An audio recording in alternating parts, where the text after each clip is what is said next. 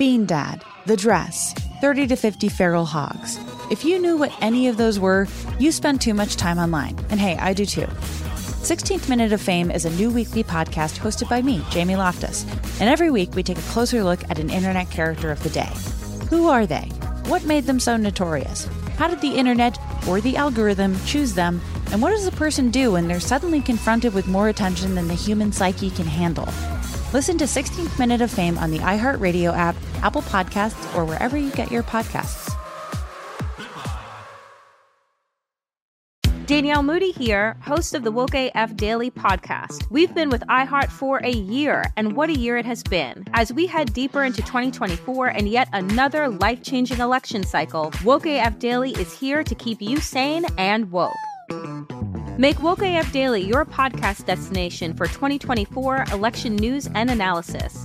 Listen to Woke AF Daily Season 5 on the iHeartRadio app, Apple Podcasts, or wherever you get your podcasts.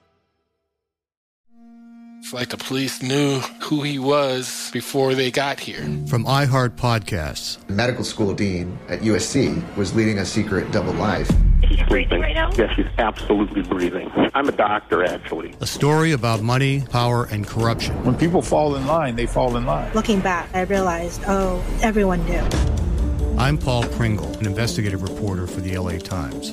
Listen to Fallen Angels, a story of California corruption on the iHeartRadio app, Apple Podcast, or wherever you get your podcasts. On the Bechdel cast, the questions asked if movies have women in them. Are all their discussions just boyfriends and husbands, or do they have individualism? The patriarchy's effing vast. Start changing it with the Bechdel cast. Hello and welcome to the Bechdel cast. My name is Caitlin Durante. My name is Jamie Loftus, and this is our podcast about your favorite movies analyzed from an intersectional feminist lens. Ever heard of it? I've heard of it. You've heard and of it. also, have you heard of the Bechdel test? Because that's what we use as a jumping off point Yeah. to initiate a larger discussion. A lot of drama surrounding the old Bechdel test recently. Yeah. And uh, I was just like, you know what? Just let other people enter the discourse. Uh, Well, Alison Bechdel uh, ha- handle- handled it. Yes. Yes. And um, it, we've been saying for six years it's just a jumping off point for discussion. Mm-hmm. Yeah. If anyone pays attention to the podcast, you know that we actually barely talk about the Bechdel test. and sometimes we forget about it. Um, but not today. I don't think. Um, no, we, we have a very uh, very oft requested movie today. I think we've gotten requests for this movie beginning when it came out in 2018. Is that correct? Mm-hmm. So, uh, without further ado, welcome to the If Beale Street Could Talk episode of the Bechdel cast. Indeed. But wait, should we say what the Bechdel test is just for the sake of being thorough? we forgot to do that. Yeah, I'll say Yeah. it so fast. Hey. It is a media metric created by queer cartoonist Alison Bechdel, sometimes called the Bechdel Wallace test, in which Mm-hmm. our version is that two people of a marginalized gender have to have names, they have to speak to each other, and the conversation has to be about something other than a man, ideally for a narratively meaningful conversation. The end. happens in this movie. Tell you what, happens Yeah. in this movie. Yeah, so this is a very frequently requested movie, and like all frequently requested movies, we waited multiple years for basically no reason uh, to to cover it. Um, But we have an incredible guest today, a returning guest. She's a film student, culture writer. She's had work published in Harper's Bazaar, among other publications. You remember her from our episode on widows. It's Michael Michelle Pratt. Hello. Welcome back. Welcome back. Very glad to be back. Oh, Yay. what a treat. Tell us about your relationship, your history with If Beale Street Could Talk. Yeah, so I saw it um in theaters. I saw it like when I was with my mom. Um, I Mhm. think like opening night probably with like a, a with like a nice sized crowd, and um and I like really loved it. And so I've I've seen it probably twice after that, and so this is my third time watching it. Mm-hmm. Yeah. Lovely. Jamie, what about you? pretty short story. I've seen the movie before. I saw it shortly after it came out. I don't think I saw it in theaters um, but I did see it out of theaters. It's so beautiful. It's so well done. I love Barry Jenkins, and I had not. I was hoping. Um, cards on the table. I was hoping that I would have time to read the book before we recorded today. I did not. Um, this is not a James Baldwin book that I have read, but my understanding is that the movie is a very close adaptation. Mm-hmm. But yeah, I mean, I, I, I really enjoyed the movie when I saw it. It was lovely to revisit, especially I feel like because since this movie came out, I guess four years ago, so many of the actors in this movie have blown up like exponentially. Mhm. And so you're like, oh my God, wait, that's Teyonah Parris. Like, just, I don't know. It was fun to go back and be like, wow, everyone in this movie is the most famous person in the world now. Um, so that was a treat as well. Yeah, yeah, absolutely. What's your history with this movie, Caitlin? Very similar to yours, Jamie. I didn't see it in theaters, but I remember the buzz around it. The buzz. The especially around the awards season. So We're always on Bechdelcast Buzz Watch. We're like, what's buzzing? how can we how can we participate in the buzz? I love participating in the buzz. love if There's a movie I haven't seen that's being buzzed about. I feel so left out. I'm kind of full of shit. I think you actually genuinely are on. You got your finger on the pulse and you engage with the buzz. So I'm Thank usually a little behind the curve. That's okay. Look, We forgive you. thanks. but uh, yeah, so I saw it um, not too long after it came out, and I thought it was a very moving film, and I'm excited to talk about it today. It's always funny when we give our uh, relationships with movies that came out not too long ago. It's always quick. It's just like, You're just uh, like, yep, I saw it. yep. I was an Uh-huh. adult. I saw it. Should I recap the story? Let's let's recap the story and Michael Michelle jump in whenever.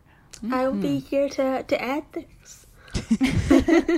Uh, I'll place a trigger warning at the top here for such things as rape, physical abuse, and racism. The movie opens on text on the screen. It's a quote from James Baldwin that says, Ever heard of him? Quote Beale Street is a street in New Orleans where my father, where Louis Armstrong, and the jazz were born. Every black person in America was born on Beale Street, born in the black neighborhood of some American city, whether in Jackson, Mississippi, or in Harlem, New York. Beale Street is our legacy. This novel deals with the impossibility and the possibility, the absolute necessity to give expression to this legacy. Beale Street is a loud street. It is left to the reader to discern a meaning in the beating of the drums. Unquote. Then we meet Tish, played by KiKi Layne, and Alonzo, aka Fonny, played by Stephan James. They are a young couple in love in 1970s New York City. Ever heard of it? I can I just say really quick, and I know mm. that I don't mean to get controversial at the beginning of the episode. I would say that New York is kind of a character in this movie. You could say that. What do we think? I think that's pretty accurate. I feel like that. Yeah, that's a good, a good you know. Yeah, I know it's never been said before, but I just felt like you know, you, you This get. is wow. sometimes you got to break new ground. do You know, you got to say controversial, you know, things. You gotta, What a novel idea. you gotta shake Yeah. it up. Okay. So we cut to Tish visiting Fonny in prison. She tells him that she's pregnant, and I feel like this movie demands more respect than to say that she's pregnant. I think we need to. she's actually not. I wrote that down as well. I was like, this may be the first movie we've covered where she's not pregnant. She's not pregnant, she's simply pregnant. I'm glad we agree. Kind of rare. right. Um, so she tells them that she's pregnant, and she says not to worry. She and their families will work to get Fonny out of prison before she gives birth. Tish then tells her family that she is pregnant, which includes her mom, Sharon, played by Regina King, Icon, legend, icon, legend. Won an Oscar for this part. as she should have. yes. Yes, absolutely. Also, her dad, Joseph, played by Colman Domingo, Also an another icon. another legend. We love him. Who we talked about most recently in the Zola episode. Mm-hmm. Oh, I also just wanted to add a quick. This this performance I think is amazing, and I I, I I love Barry's depiction of, of father figures, and I, I, I think of him. I think of Mahershala in Moonlight. I just think it's such a he's so warm and wonderful here. I, I just I think it's so lovely to see. Absolutely, absolutely. I can't wait to talk more about that because it's just so nice to see that whole scene too, where her family is immediately so supportive and mm-hmm. so kind, and I feel like we're not as viewers we're not like conditioned to see that talk go mm-hmm. well with a mm-hmm. family in film at all. Mm-hmm. And to see Tish be so confident that like she wants this baby, that's not a question mm-hmm. at all. And her family is immediately supportive. It's like, whew, it's very beautiful because mm-hmm. I, I I also hadn't read the book, and so I was bracing my, I was bracing myself because I've been conditioned to watch scenes like this and be like, oh, they're not they're not going to be accepting, and then and then they and they were so reassuring of her choice of it's your choice, and we're and we're just here to back you, and I was just like, oh, that's that's new and really right. wonderful, right? This shouldn't be surprising, but it is. Yeah, right. Like you at least expect. I'm thinking of like other movies where. uh young person is is pregnant or pregnant mm. and it's if not met with hostility met with like passive aggression or mm-hmm. like some sort of judgment and that is not Tish's family at all. Tish's family is the greatest. Yeah. Yeah, truly. Also there is Tish's sister Ernestine played by Teyonah Parris. Uh, and love her. like we said, they are supportive and excited, but they're still apprehensive, but only because the situation is obviously not ideal with Fonny being in prison right now. They invite Fonny's family over his mom, Alice, dad, Frank, and two sisters, Sheila and Adrian, I think are their mm-hmm. names. Mm-hmm most of whom don't seem to like Tish very much. Fonny's mom, in particular, because she's super religious and doesn't think that Tish is good enough for her son. V- vastly uh, different reaction. Yeah. yeah. they all discuss Fonny being in prison and how they need to find a good lawyer to get him out of there. We also get some flashbacks about Tish and Fonny's past. They had grown up together as best friends. Then they eventually realized their attraction for each other and they got together romantically. We also learn that Fonny wants to be an artisanal woodworker and we see some of his wood sculptures. It's so beautiful too. Ugh, mm-hmm. it, it's this is a tiny thing, but it does always make me laugh when there's an artist in a movie or a book or anywhere, and then you see their art and you're like, what Ooh, is yeah. that? there. oh, you mean like uh, Channing Tatum's terrible furniture in Mag- Magical Michael?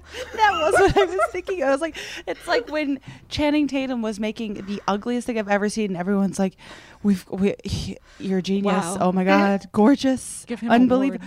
or anytime anyone does stand up in a movie, and they're like, "Genius, visionary," and you're like, "This is so bad." I was yeah. like, "You." You've never done stand up. Clearly, you've never met, you've never met a comic. Do you? Do you write jokes? I, I don't think you do. Who writes the jokes that are in it's a nightmare movies that like a stand up comic performs? Because I'm always just like, I've done. Huh? I've been hired to write punch up for movie stand ups before, mm. and it's still challenging because it's hard yeah. to write stand up for someone that isn't you. I just it's like it's just hard to make translate. Anyways, in the case of Fonny, I feel like and and Barry Jenkins is so like known for having like this amazing eye for detail that I wasn't surprised, but it was genuinely just like his work is so beautiful and mm-hmm. it's filmed so beautifully and okay yeah. I'm done making fun of channing tatum's table yet again.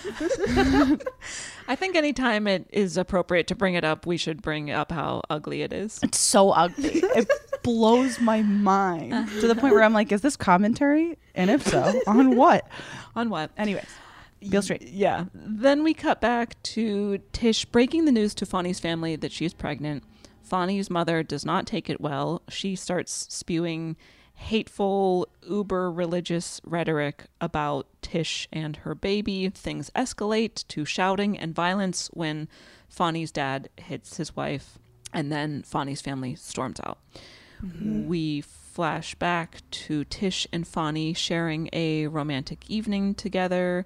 They have sex, which is Tish's first time having sex. A beautiful sex scene, by the way.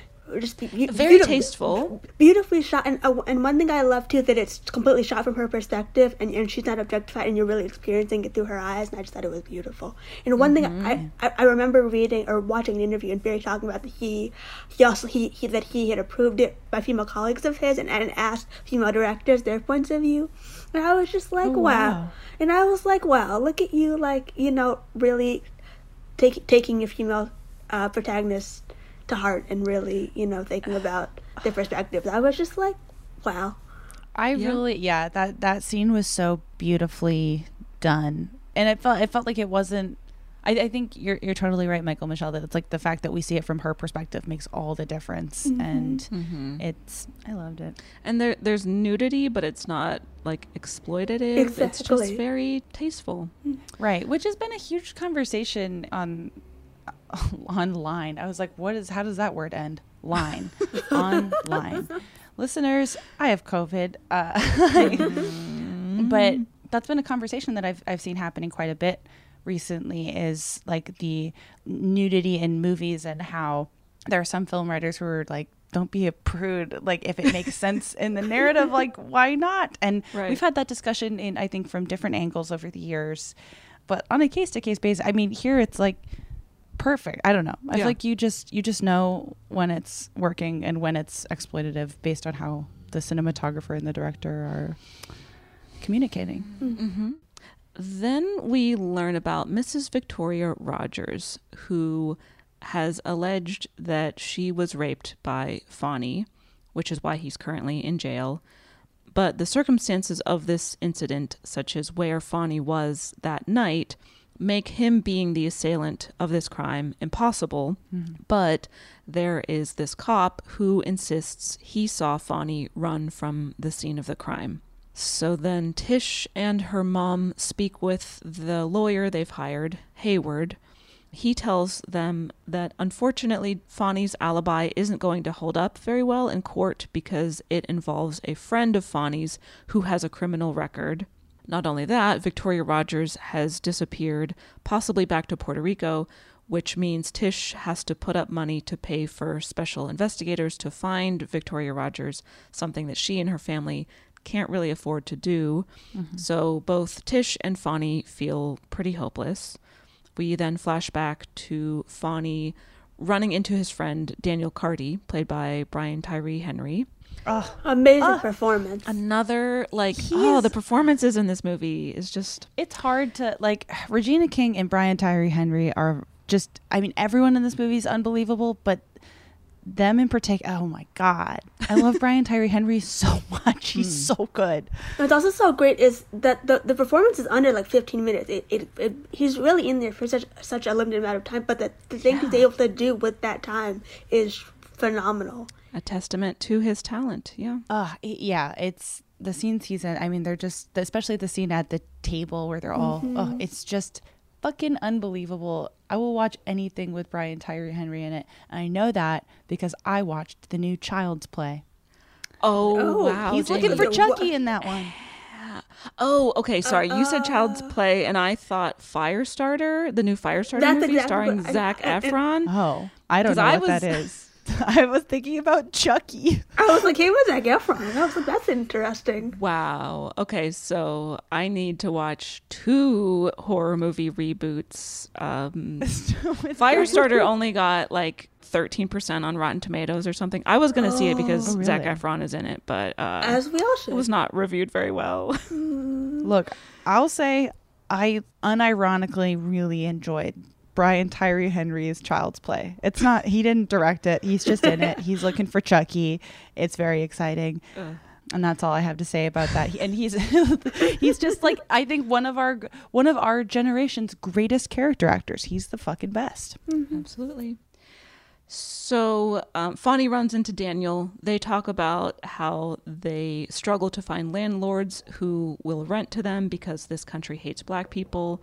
Daniel Yep. talks about having been in prison. He was arrested for stealing a car, something he did not do. Uh, he talks about how horrible it was in prison. He's crying as he's describing this. Again, just such a beautiful performance.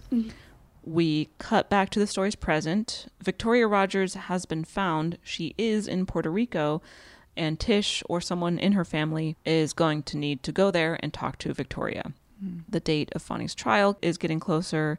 Tish's pregnancy is showing. Then we get some more flashbacks of Tish and Fonny finally finding a place to rent that a real estate agent played by Dave Franco shows them. I was like, is that Dave Franco?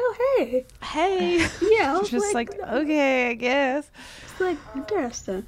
Yeah, that that scene is also so lovely. That mm-hmm. uh, I mean, the chemistry between Fonny and and Tish is just so beautiful, mm-hmm. beautiful. Yep. One thing that I also really love too is is that even though the, the subject matter is, is so heavy, Barry's able to find this really nice balance between alternating between timelines where you're able to also feel feel the levity of them falling in love so it doesn't feel it, it's still soul crushing but it's not so heavy and so it's balanced out really nicely as you're watching the two corresponding timelines together totally Absolutely. and that kind of switching between different tones is also like handled really well and it never feels jarring it's just like like you said a, a good balance for sure mm-hmm.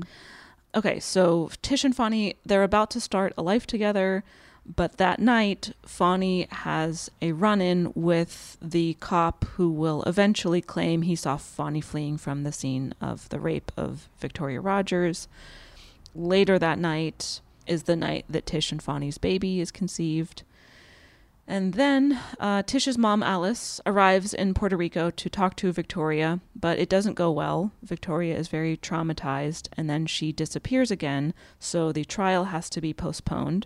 That scene, I mean, we'll talk about that scene, but everyone's performance in that, but mm-hmm. particularly Regina King, but just, ugh, ugh. Mm. That I'm very excited to talk about. I mean, not excited. It's an incredibly painful scene, but adaptation wise, I'm very mm-hmm. interested to discuss that mm-hmm. when when we get there because I think that Barry Jenkins just like made so many incredible, thoughtful mm-hmm. choices in that scene. Yeah. So the trial has to be postponed. Fonny is desperate to be out of prison soon, but things again don't seem very hopeful. Meanwhile, Tish gives birth to a healthy baby, and then we cut to years later and the movie ends with Tish and their son, Fonny Jr., who I think is like four years old by this mm-hmm. point. Mm-hmm. They are visiting Fonny Sr., who is still in prison. He has taken a plea, mm-hmm. but is still serving time. So that is how the movie ends. Let's take a quick break and we will come back to discuss.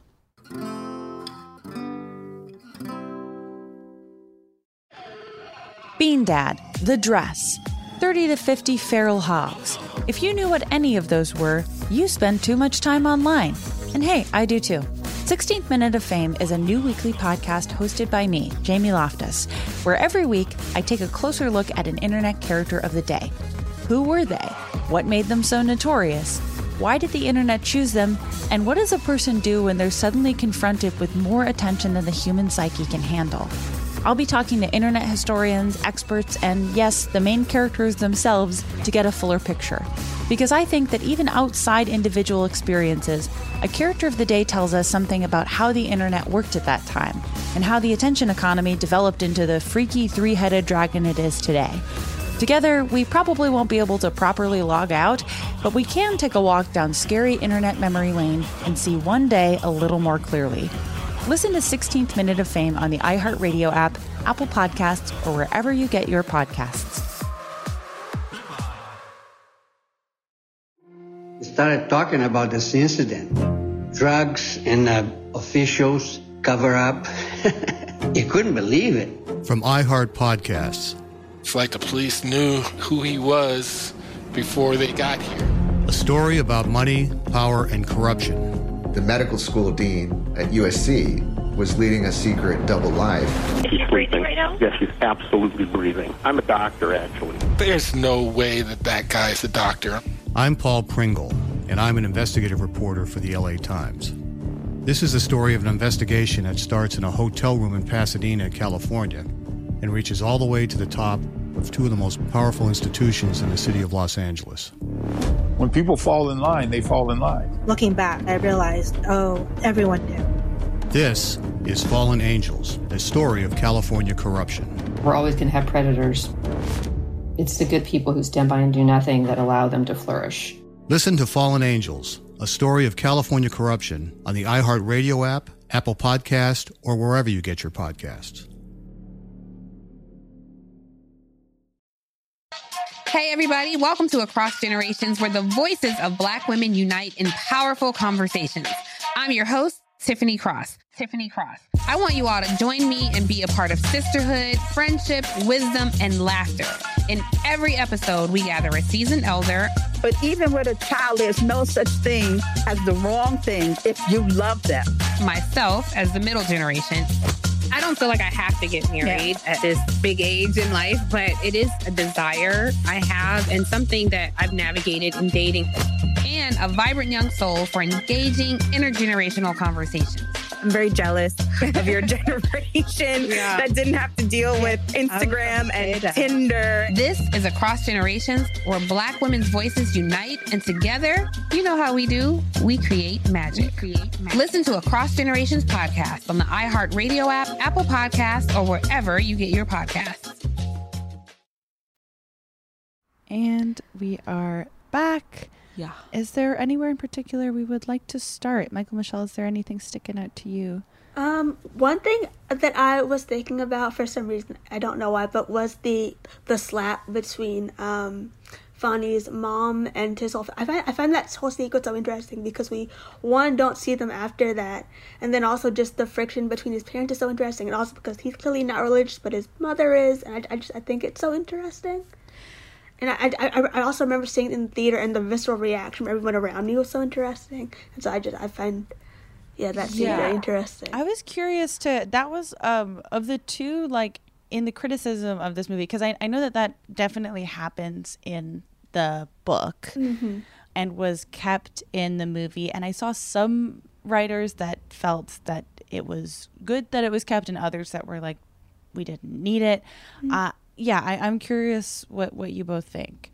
On one hand, I was like, I see why, I guess, to stay faithful, and also because of the time period. But then I was also like, this was also deeply uncomfortable just to watch, and I was just like hiding behind my hands watching it, and I was, I mean, I thought everything leading up to it. I feel, I feel like I've met women like that that are very, very religious, and um, and, and so that felt realistic. But just the slap, I was like, I was like, this could have been kept maybe. Yeah, especially because we see Fonny's dad again hanging out with yeah. Tish's dad, and right. no one seems to be challenging that he's abusive to yeah. his spouse.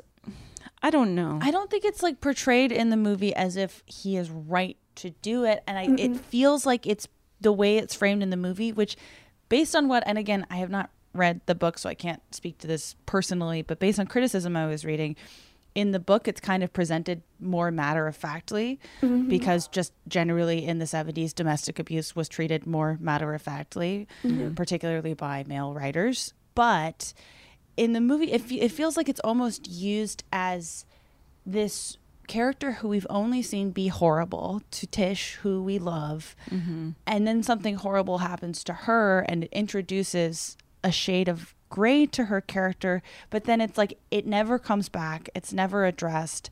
And the perpetrator of that violence, you're like appears again and it's as if nothing happened. And if that's in that case, yeah, it just didn't I don't know. If there if that was aiming at commentary, it didn't super hit for me and it just felt mm-hmm. like we saw domestic violence. One thing I was also thinking about was I was thinking about James Baldwin. I, I know that he, and a lot of his writing. Like I remember there was this one essay that I read. I think it's like the fire next time. I think it's called, and he's talking about kind of like, I mean, I know that he was like an assistant pastor one time. He was super religious, and then he kind of veered away and kind of felt like that religion kind of was holding like people back, and that and that it and that um there was like a, like a hindrance, mm. and and then he kind of felt like like and like getting away from religion was kind of freeing for him. And so I was wondering if for him as a writer, um, having Fonny's mom be the brunt of that and then never seen again was his own commentary on religion, kind of matter of factly. Yeah. That's Yeah, that's possible. I- I feel like the movie presents two reactions to Fonny's mom's behavior, and it feels to me like the reaction of her being struck violently and abused is like, that's not how we do it. But Tisha's reaction when she says, just like, that was the most terrible thing anyone has ever said to me. And then she gets called a dried up yellow cunt, which did make me giggle a little bit. Shit. You, you're just like, oh my Oh. word. Ah, Language. Uh, yeah, sorry everyone that uh, you heard me say that, but um, Oh, I was. I mean, I was. I, I, I know you were quoting the movie. Yeah. but I, I'm wondering if the movie is saying Tish's response is the way to handle this pious, toxic behavior from Fonny's mom. I don't know. I yeah. I just feel like it could have been maybe taken out, and, and we could have just had like a a verbal kind of altercation. for sure. I I agree that you could have gotten the same effect. And I do think it's also like I'm I'm not like ragging on James Baldwin here. It's like I, I feel like the effect is far more startling when you Mhm. see it Yeah. on screen. Mhm. And in a movie where other where Barry Jenkins chose to adjust a couple of moments and mm-hmm. scenes for 2018 audiences, I was a little confused why that. I mean, I would be interested in hearing. I couldn't find a quote about it on his reasoning behind that choice, but I mean, in general, it's like, yeah, someone could have said something just as awful back to her and something cutting and cruel that could have really hurt her and produced the same effect. Yeah. Mm-hmm. I wanted to talk about broadly how this movie and its representation of black characters and a black family we see things that we don't normally get to see on screen because so often what we're seeing is harmful stereotypes and tropes usually perpetuated by white filmmakers Yeah. for example, we see a black nuclear family, particularly Tish's family, Mhm. who are warm, loving, unconditionally supportive of each other. We see a black mother and black father being tender and supportive of their daughter. Too often we see like you know a broken home where the parents are abusive to each other and or to their children mm-hmm. maybe there's no father in the picture at all mm-hmm. And there's never any acknowledgement of why fathers and children are separated. So, like the the carceral state is not addressed. It's made to seem mm-hmm. like a Mhm. choice, as Right. opposed to something that is like cooked directly into white supremacy. hmm Exactly. Um, so we see again just like this warm, supportive love in this family. We also see this warm, gentle, romantic love between two young black people in Tish and Fonny. We see men opening up to each other and talking about their feelings and their trauma in that scene between Fonny and Daniel. More of that. It's beautiful. Mm-hmm. And you and you see many complicated and loving relationships between black women as well. I mean, mm-hmm. you get even though again it's like Teyonah Parris is not in this movie very much, but anytime you see her and Tish together, it is supportive, it is kind. You know that Tish's mother would do anything for her because you see it. Mhm. And everyone, I mean, yeah, even though cuz this is not like a particularly long movie, I feel like the like economy of everything that Barry Jenkins is doing is so like efficient and cool and, and the actors are doing this incredible job because even when you don't see two characters together very frequently you still understand what their bond is for the most part. And mm-hmm. I think one thing that's really great is he is he really hones in on the on the theme of community. And and, and I think because he's a black filmmaker and being immersed in black community and understanding that, that that's how we're able to get by and that it's so pivotal to the core of, of, of being able to survive white supremacy is, is having community. And, and when you're you're maybe not a black filmmaker you you would understand that. And so I, and I think that's very that, that comes through very clearly uh, throughout the film. For sure. There's a number of kind of voiceover monologues from Tish to that effect. which I think most of them are pulled pretty closely from the book. This is I just didn't know this. This is also James Baldwin's only novel that's narrated by a female character. Hmm. Interesting. Mm-hmm. Yep. Um, because a lot of this movie is pretty direct commentary on the legal system, cops, incarceration, the inherent racism within those institutions. And she's talking about how, like, the odds are just so stacked against them and the fact that this is a movie about Fonny getting arrested and incarcerated for a crime he did not commit because a racist cop who works within a racist institution and who had specifically targeted and established a vendetta against Fonny mm-hmm. puts him in the police lineup for again a crime he could not have committed and there's all this commentary on how you know it's up to the accused to prove and pay for proving the irregularity and improbability of this sequence of events and such a big hurdle for the families is like trying to find good legal representation mm-hmm. and finding a lawyer who will care enough about their case and how that's a huge struggle. And even when they do find a lawyer who cares about their case, it's still like a small journey for that character to realize exactly how stacked the odds are against yes. Fonny, mm-hmm. which I mm-hmm. thought was just like another that character is barely on screen and it's not like we need him on screen very long, but it's like you do get that moment of him and it's like oh my god dude you're a lawyer you should know this um, but like that's uh, you know very based in reality of like a, a, white lawyer probably wasn't thinking about that mm-hmm. at all mm-hmm. like then and often now so and and then also like i don't know just how much this story naturally references issues that you don't really see spoken about in movies or, or really much of anywhere. I also thought it was like really moving and, and efficient and cool how they addressed racism within real estate too mm-hmm. and how that's like explicitly addressed in the text and also still like moves the story forward and that scene was lovely this movie just it's accomplishing so much and providing so much poignant commentary on racism but also like having these moments of levity, like you said, Michael Michelle, and having right.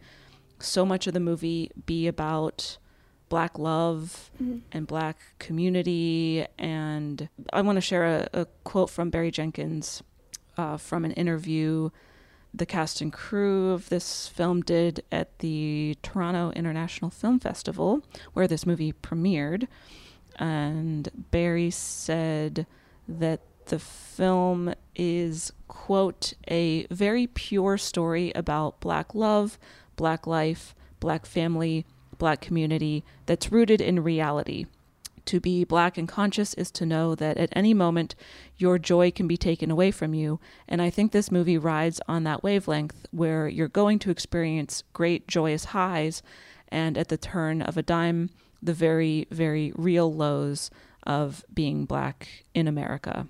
I was even thinking about when they're when, when they're looking for the apartment with Dave Franco and and and Fonny's having him help like carry, carry the pretend fridge and and and and, and they're mm-hmm. kind of mm-hmm. and, and even as they're like talking about the hardships of real estate, but there's still that sweet moment of them like looking for the apartment and all that. Then I was also thinking about like I don't know if you all have seen Sylvie's Love with Tessa Thompson and um, Asomugha at all or heard of it. They're not really similar at all, but it um when I like about the movie, it's kind of talking about like yes, like yes, there are issues being black and it's hard in America, but but there but there's still like everyday life happens inside of that struggle, and and like and we're, and we're still leading, doing normal things, which allows it to avoid the like tragedy porn exactly kind of right thing. Yeah, absolutely. And I liked it. I mean, we've we've touched on this a little bit when we were talking about Fonny's family, but you you get like not just this movie that centers black love and black community. You, like everyone is coming from a different place. Like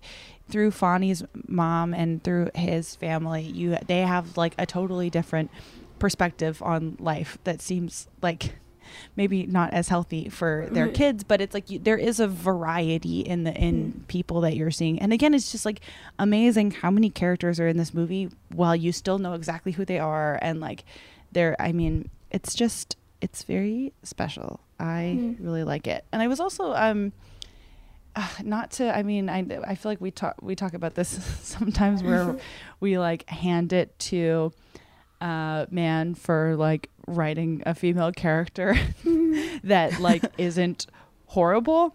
So not to do that. However, I do think that it is worth mentioning uh, that this is you know a female protagonist adapted from a male writer by a male writer and it works because she's being treated thoughtfully and Mhm. like she's a protagonist like yeah i have a quote from barry jenkins here from an npr ever heard of it interview um, where he was asked to just sort of talk about tish a little bit and the way that the the headline is framed is on why a character like Tish, a woman both soft and tough, may seem unusual.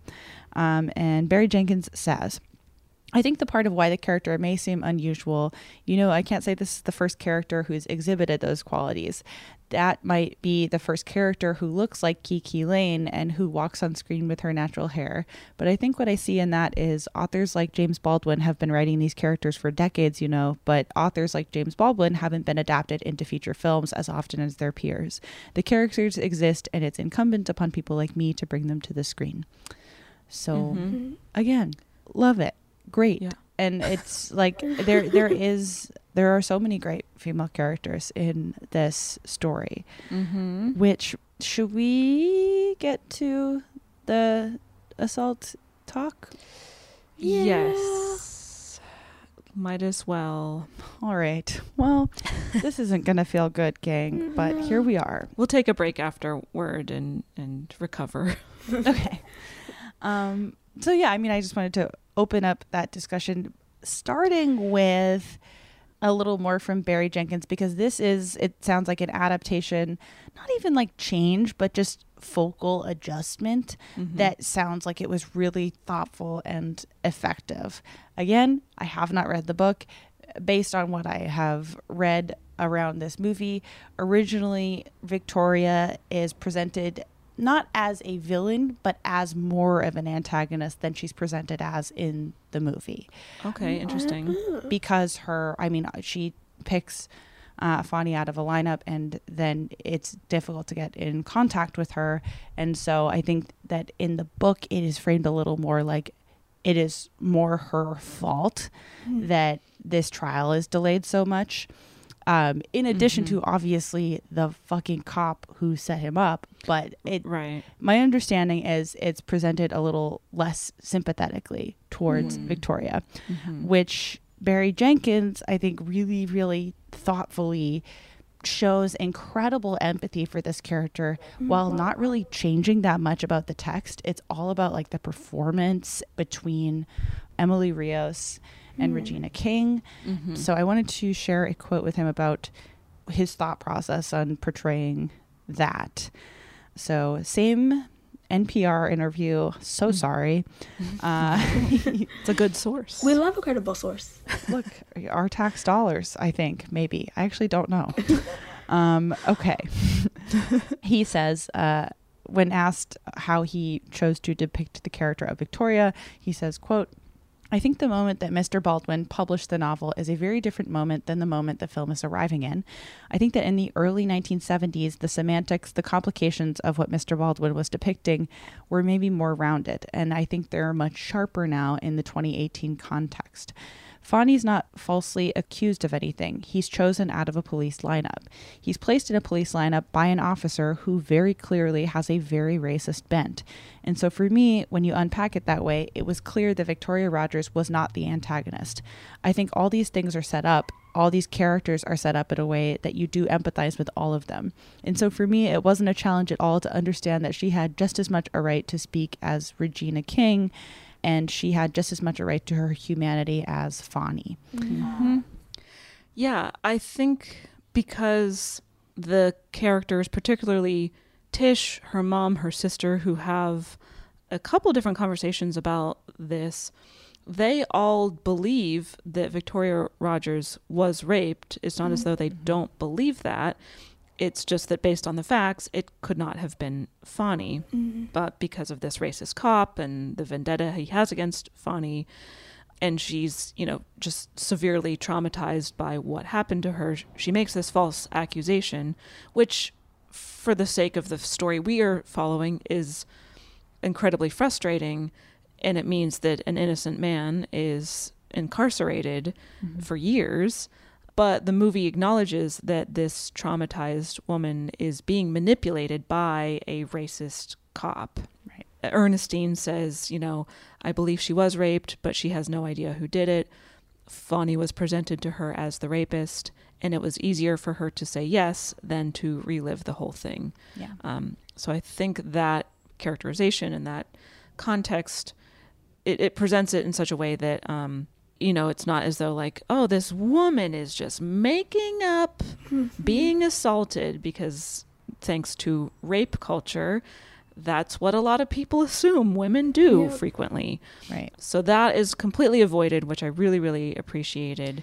And you get kind of yet another angle on the ways in which American cops fail people, where it's not only is he mm-hmm. intentionally failing Fonny and setting him up for his life to be destroyed because he's racist, he's also setting Victoria up for her yeah. life to be destroyed by being so deeply ineffective and so heartless towards victims of assault. Like he doesn't give a shit mm what happened to her. He's using her to yeah. carry out his vendetta against Fonny. Yeah, yeah it, it one one one thing that I do I really appreciate it it, it that it's it, it's very clear stated that, that that, that that they're both equally victims and that he and that he's just taking these two victims and and pitting them against each other just just just, just to hurt one but and then and then resulting in hurting and ruining both of them and and, it, and it's very clear that the system doesn't care about women or black men and it, and I, I, I like that that's very clear. Absolutely. Mm-hmm. And and I uh, like yeah, Regina King's performance in that scene, I feel like the writing is amazing but it just like I feel like you can see through her performance what a hopeless, frustrating situation it is because mm-hmm. you know that this character does believe Victoria and is just trying to have a conversation that Victoria is too traumatized to have and like mm-hmm. It's not the fault of anyone there like it, it would be easier to be angry with Victoria but she's not because she believes her and it's just ugh, it is like absolutely heartbreaking mm. to watch and also just very like reflective of real life dynamics yeah. to this day. To this day. Yeah. So I thought that that, I mean, yeah, and just like the way that that scene is framed and right. um, mm-hmm. Played, I feel like shows an appropriate empathy for Victoria while also clearly we are rooting for Fonny. Mm-hmm. Mm-hmm. Let's take a break and uh, we will come back for more discussion.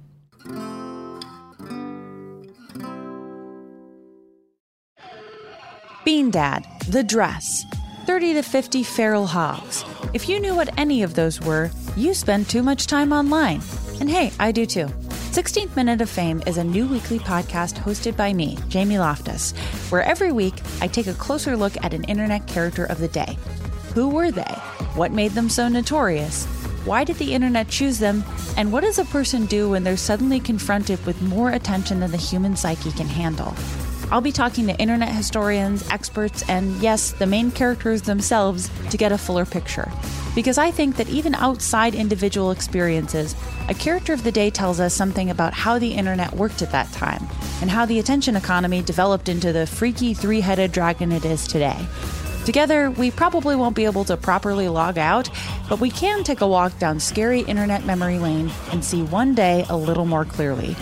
Listen to 16th Minute of Fame on the iHeartRadio app, Apple Podcasts, or wherever you get your podcasts. Started talking about this incident. Drugs and uh, officials cover up. you couldn't believe it.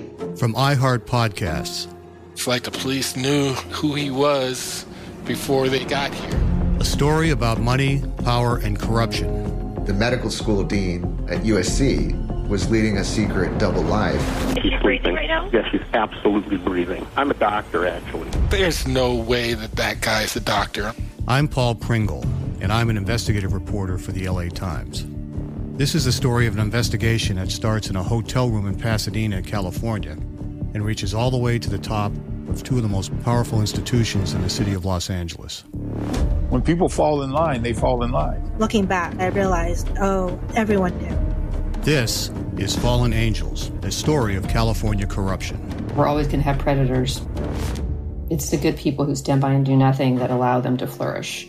Listen to Fallen Angels, a story of California corruption on the iHeartRadio app, Apple Podcast, or wherever you get your podcasts. Hey, everybody, welcome to Across Generations, where the voices of Black women unite in powerful conversations. I'm your host, Tiffany Cross. Tiffany Cross. I want you all to join me and be a part of sisterhood, friendship, wisdom, and laughter. In every episode, we gather a seasoned elder. But even with a child, there's no such thing as the wrong thing if you love them. Myself, as the middle generation. I don't feel like I have to get married yeah. at this big age in life, but it is a desire I have and something that I've navigated in dating. And a vibrant young soul for engaging intergenerational conversations. I'm very jealous of your generation yeah. that didn't have to deal with Instagram and. Tinder. This is Across Generations, where Black women's voices unite, and together, you know how we do, we create magic. We create magic. Listen to Across Generations podcast on the iHeartRadio app, Apple Podcasts, or wherever you get your podcasts. And we're back. Where shall we go? I would l- not mind talking about. I want to talk about how, in addition to all the other commentary that this movie is effectively making, labor and class is another thing that I think the movie addresses responsibly, in that there's a lot of mention of Tish's family. You know, everyone's working class. You know, Tish's dad works at the docks. Um, she ends up getting a job in a department store at a perfume counter. I don't know if we know if do we know if Regina King's character works or what her job is? I can't remember, but um, yeah, I don't remember either. I don't know. Yeah, everyone in the family has a you know working class job, and there's often discussion of how they're struggling to pay for like the special investigators they need to hire. They, you know, can barely afford this trip to Puerto Rico to talk to Victoria Rogers. Um, Tish works throughout her pregnancy, and I think mm-hmm. we haven't yeah. talked about yet, but the the, I mean, I would imagine this is mostly James Baldwin, but the way it's translated to film is so beautiful, and it's like ah, everything is a perfect metaphor. The way that Tish's job at a perfume counter and how people of different races feel entitled to her body in yeah. different ways and mm-hmm. it's just mm-hmm. yeah but but to, just speaking to your point Caitlin I mean she has to work throughout her pregnancy mm-hmm. right yeah, yeah. and and just that, that that statement of class and that and that lack of privilege to have to do labor to be able to to afford you know the case in, in this baby and that she has to keep pushing through mm-hmm. Mm-hmm. yeah so I thought all of that was handled well. And yeah, like you said, Jamie, the commentary on black bodies and the level of like respect and boundaries people have or do mm-hmm. not have. And how, you know, black bodies have historically been so exploited and objectified by white people. Mm. Um, yeah, that was a really effective like metaphor to introduce into the movie by way of um, Tish's job. Mm-hmm. And then we have Fonny, who found something that he wanted to do this, like, you know, woodworking, this wood sculpturing, and having this creative pursuit, and that he's really good at it. And the commentary around that because she says that it saved him from the deaths that awaited the children of our age that you know he he found this like passion that he could really connect to and it, explore his art and I really liked that. Um, but just yeah, overall the characters constantly worrying about where they're going to find the money to pay for this defense that they shouldn't even have to be dealing with in the first place because he's been wrongfully accused because of a racist cop fucking with him. Mm. It's frustrating, but mm-hmm. you know, again, the movie handles it very effectively. Yeah.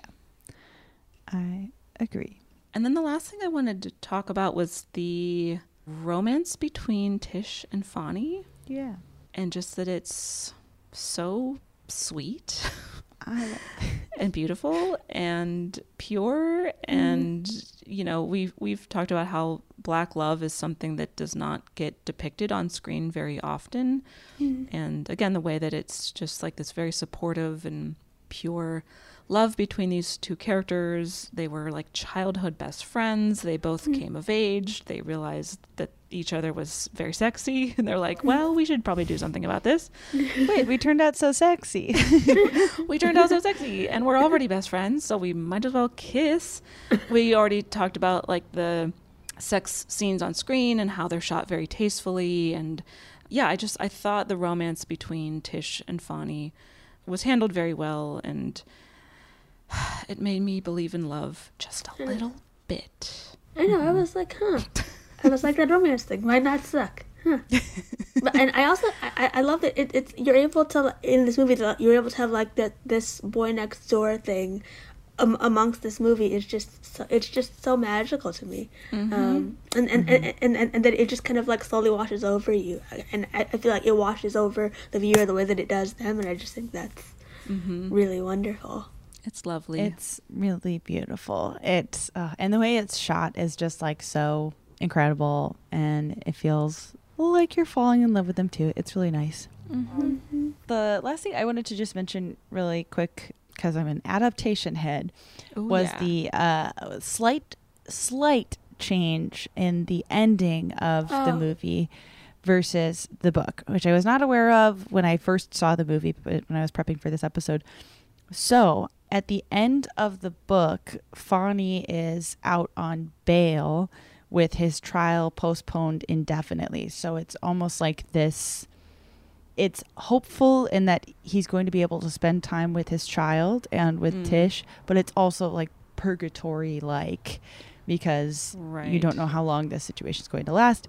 Barry Jenkins chose to end it on a less i guess less ambiguous note i don't know i just i don't really have a strong opinion on it either way i just thought it was interesting that that was one of his creative choices to adjust a little bit Yeah, it it makes the ending feel more bleak, certainly. It does, yeah. Than the book's ending, but f- shit is bleak out there. So i don't have a strong take on it i just wanted to mention that Yeah. adaptation change um, Mhm. because i could see feeling a number of ways about it i think that the way that the movie ends i mean both are grounded in realism they're just kind of different Right. different ways to slice it Yeah, I also hadn't read the book, so when I watched it, I was like, that makes sense. I was like, things are kind of bleak and kind of sad, and that makes sense.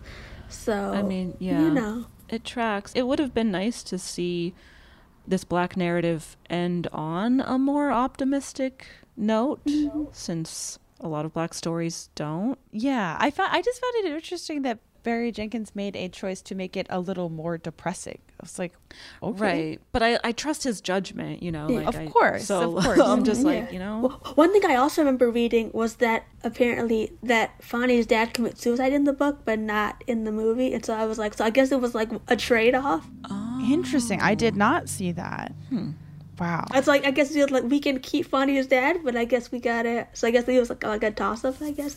We have to add in a bummer element somewhere else. Yeah. That's I mean, bummer is a major understatement, obviously. Right. Yeah. I mean, as we've said many times, we're not known for our, our, our book We- reading. We don't Known read books movie on this watching. here podcast. I, I do really want to read the book, especially because I, I haven't read a James Baldwin novel. Uh, shout out to James Baldwin, so um, a prolific queer black writer.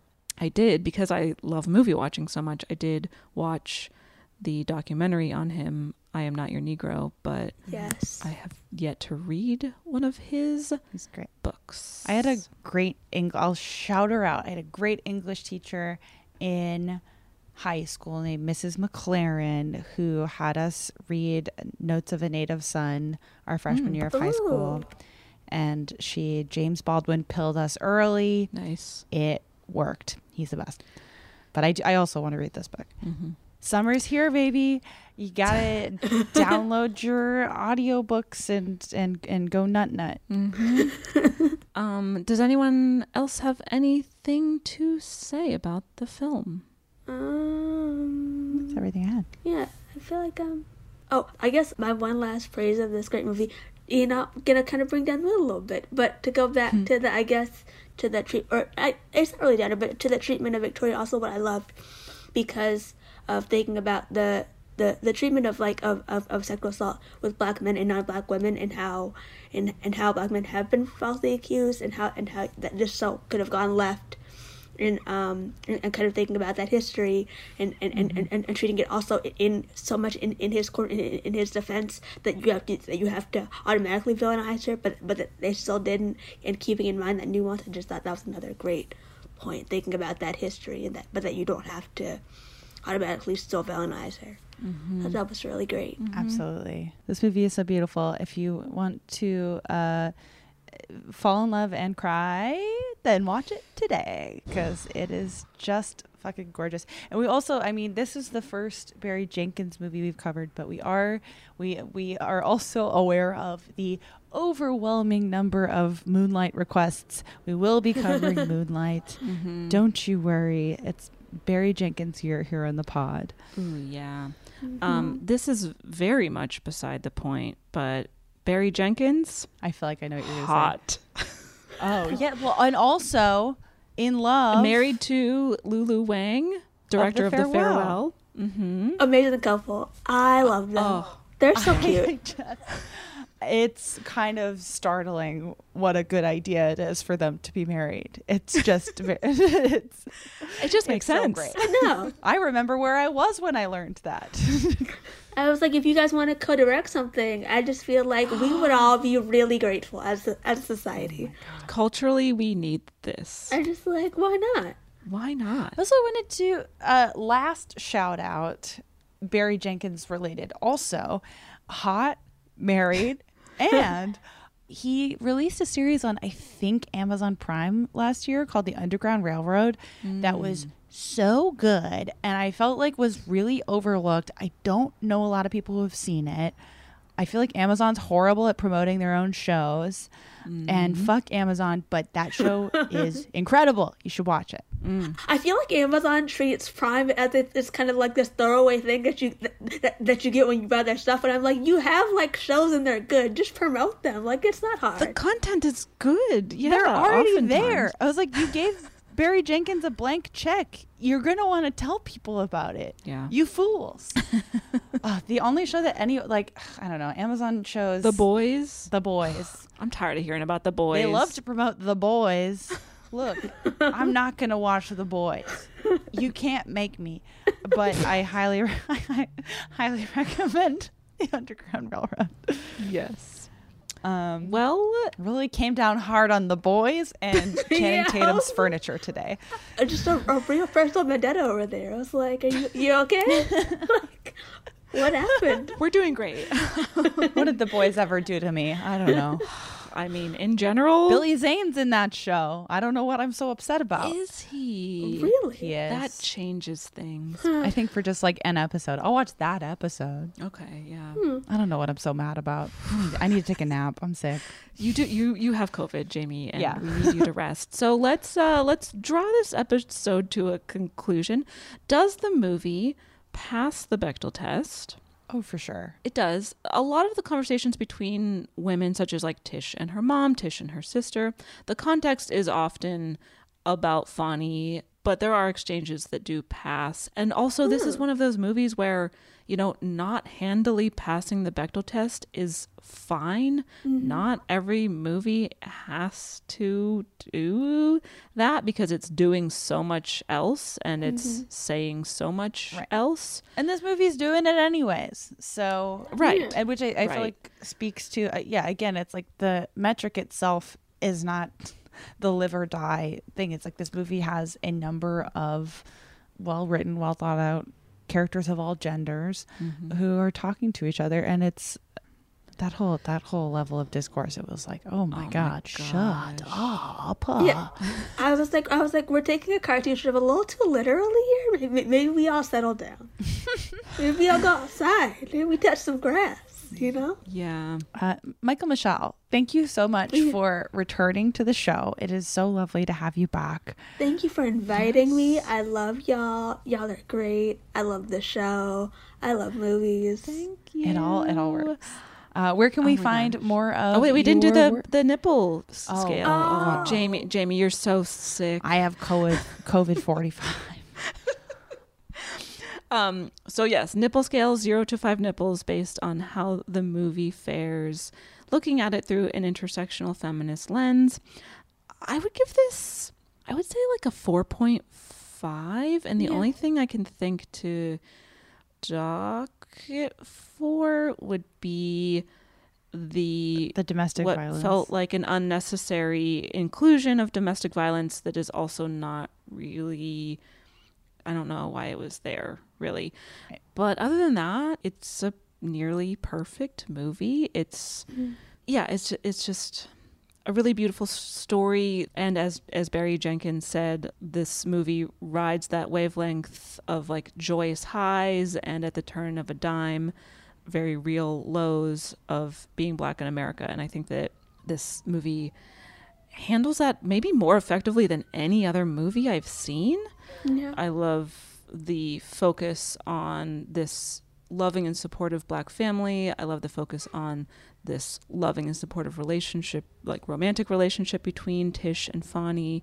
All the the commentary on the judicial system, Mm. policing, real estate, and the racism that's present there, class commentary. This movie is just accomplishing so much so efficiently and so beautifully. And I'll give it 4.75 nipples. I'll give one to Tish, one to Tish's mom, Sharon. I will give one to Barry Jenkins. I'll give one to James Baldwin, and I'll give my three quarters nipple to Ernestine, Tish's sister. Love it. Uh, I'll meet you there. I, I agree that the one thing that bumped me was keeping domestic violence that felt like it could have been accomplished in a less triggering way. Or if you're going to keep it, then make sure you're commenting on it. We already talked it through. Right. But this movie is just so beautiful. It couldn't make, I mean, Barry Jenkins adapting James Baldwin is like, what more could you ask for in a Mm. movie? Like, and I, I feel like his, Barry Jenkins filmmaking like rises to the same quality of James Baldwin's writing, which is like, like that's how what It's not fair how talented people are sometimes, you know? it's sort of fucked up. Some of us have to be on podcasts, you know, and it doesn't feel good. No, I, I, um, the but it's just like an unbelievable match between writer and director, um, and it works so well. Every character here is so well acted, and and you know, uh, I mean, Caitlin, to just echo what you're saying, the number of issues that this movie addresses thoughtfully and seamlessly is just like kind of incredible in, in a period piece too. It is just incredible. And and also you just have you have women at the center of the story and also a lot of different kinds of women with different perspectives and but that is still generally a loving supportive environment across the board. So Mhm. I love this movie. Um I'm gonna give it 4.75. Give one to Tish. Give to one to Brian Tyree Henry. Mm. I'll give Mm. one to Regina King. I'll give one to Teyonah Parris, and then I'll give the 0.75 to Barry Jenkins. Love it. Michael Michelle. Well, I would also give it a point four seven five. Also because like the slap, you know, we said like we said, it didn't need to be there. Um, but yeah, I just I love this movie. I'll I'll keep rewatching it because um, it just handles things well, and it also still makes me feel warm. Although it's not like about these really hard topics, but it still gives you like that feeling of warmth, which is like amazing. Yeah. And I just everyone everyone looks great. Uh, Shout out, shout out, shout out to Stephan James for looking like hot. for looking like that. Extremely Like, hot. Thank you for existing, sir. Um, and it just handles so many things really well. Um, so I would give one to Tish, one to, Sh- to Sharon and Regina King for being an icon and possibly the greatest child star of all time. Um, Oh, I would give one to Barry Jenkins, and then also one to um, Conan Nicholas character whose name I don't remember, but a great father figure. And then 0.75 to Barry Jenkins. Tish's father, you mean? Yes. Joseph. Yeah, yes. So one to Joseph for for, for mm-hmm. following in Herschel all, all, all these footsteps of Barry, Barry Jenkins' great father figures. Yes, absolutely. Thank you again, Michael Michelle, for coming back and chatting about this movie with us. Where can people follow you, check out your writing, etc.? Yeah, so I am on Twitter at Michael Mich. Uh, no, that's wrong. I'm on Instagram. That's what I was like. I have social media and I, and I know what they're called. Um, I am Michael Michelle with three E's. So M I C H A E L M I C H E L L E with three E's at the end on Instagram. I'm Femmes and Films on Twitter because I care about women in movies. And um, you can see me um, in Harper's Bazaar and Awards Watch and Teen Vogue, and I'm doing some really cool cover stories that I can't talk about yet, but they're really fun. Um, I did uh, some cool work with Awards Watch to, for with some Emmy nominees recently that'll be out soon. Um, I'm still paying a university thousands of dollars each year in hopes of, of one day getting a good degree. So I'll uh, so I'm still doing that. I'm making a short film, and yeah, Hell yeah. That's incredible. yeah. Uh, you can find us on on all the regular places: Instagram, Twitter at Bechdelcast. You can sign up for our Patreon, aka Matreon, at patreon.com slash Bechdelcast. Five bucks a month will get you two bonus episodes with over a hundred in the backlog. Are you running out of main feed? Well, not anymore. Time to scoot on over to the Matreon. Not anymore. Okay. And sorry, I have COVID 19. Um, okay. Uh, and you can check out our merch uh, over at teepublic.com slash the Bechdelcast. Indeed, you can. And um, with that, should we all take a stroll down Beale Street Let's do it. together, holding hands? Yeah, that sounds fun. You know, as the score swells and there's like a, a yellow tint around us, yes. oh, and the leaves. There's. It seemed like there was always fall foliage happening. It was, Yeah, ver- yes, very autumnal vibes. Mm-hmm. Oh, so nice. Love it. Okay, bye-bye. Bye. Bye. Protect your dream home with American Family Insurance. And you can weather any storm. You'll also save up to 25% by bundling home, auto, and life. American Family Insurance. Get a quote. Find an agent at amfam.com. Products not available in every state. Discounts may not apply to all coverages on an auto or home policy. Discounts do not apply to life insurance policies. Visit amfam.com to learn how discounts may apply to you. American Family Mutual Insurance Company SI and its operating companies American Family Life Insurance Company 6000 American Parkway, Madison, Wisconsin. Bean Dad, The Dress, 30 to 50 Feral Hogs.